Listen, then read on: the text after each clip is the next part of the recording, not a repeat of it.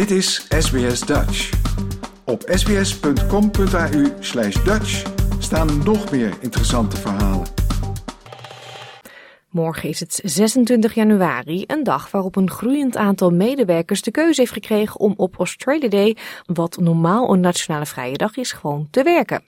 Deze werknemers mogen dan op een later moment een vrije dag naar keuze opnemen. En dat allemaal terwijl het debat over de datum voortduurt. Voor sommigen is het een feestdag. Terwijl het voor anderen bekend staat als Invasion Day. 26 januari heeft voor elke Australiër een andere betekenis.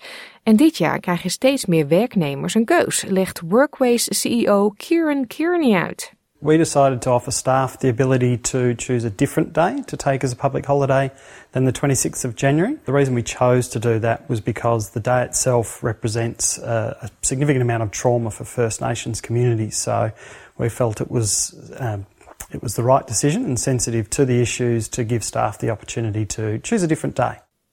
Als werknemers besluiten om te werken omdat ze het niet eens zijn met dat 26 januari een feestdag is, kunnen ze later een vrije dag nemen. Het is voor het eerst dat uitzendbureau Workways haar 300 medewerkers deze keuze geeft. Volgens meneer Kearney heeft het niks te maken met extra geld verdienen. It's not an opportunity for staff to get more money for, for working on the day. It is just an opportunity for staff to recognise the date as not being appropriate. We're certainly not mandating that staff work on the day, so it is a personal choice that staff get to make. Een besluit die volgens hem positief ontvangen is. The feedback's been overwhelmingly positive. So we've got uh, approximately half of our staff have already indicated that they'll work on the day. Um, and certainly they've appreciated the opportunity to get more information and just have a deeper understanding of the trauma. Workways behoort tot een groeiende groep bedrijven die het personeel de mogelijkheid biedt om niet mee te doen aan de feestdag. Ambtenaren hebben ook een keuze, omdat de regering van Anthony Albanese het verbod op arbeidsflexibiliteit van de Morrison-regering heeft teruggedraaid. Ook universiteiten geven hun personeel de keuze. Wollongong University in regionaal New South Wales was de eerste in Australië die dit deed en kondigde dat ongeveer twee weken geleden aan.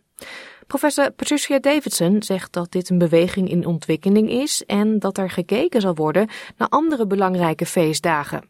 As we look to a very diverse and culturally pluralistic Australian society, that maybe it's time to rethink some of these um, days of recognition, particularly if we look at their meaning beyond just having an extra day off.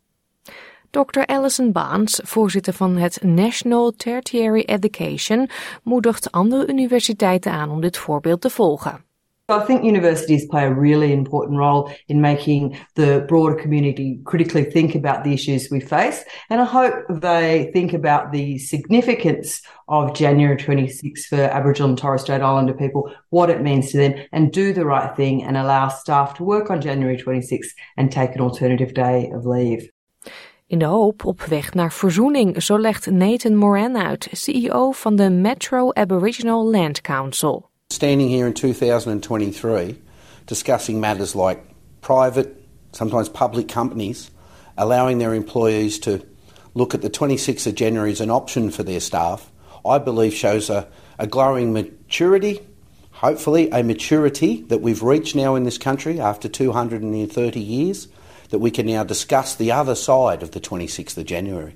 It's not a one sided discussion. There needs to be both sides. We need a holistic conversation. And I believe we're nearly there. Telstra is een van de vele grote bedrijven die werknemers die keuze biedt om de datum te ruilen. Samen met Woolworths en KPMG. Maar voor kleine bedrijven is zo'n beslissing niet zo eenvoudig, zo zegt financieel analist Raymond Chan. Uh, at, at the record low uh, unemployment rate at the moment, we feel, you know, uh, it's pretty hard to get the right staff. And you may have to overpay uh, for some of the staff just to keep your business open. Een dag dus vol beslissingen en discussie. Dit was een verhaal van Francesca Denuccio voor SBS Nieuws, door ons SBS Dutch vertaald in het Nederlands. Like, deel, geef je reactie.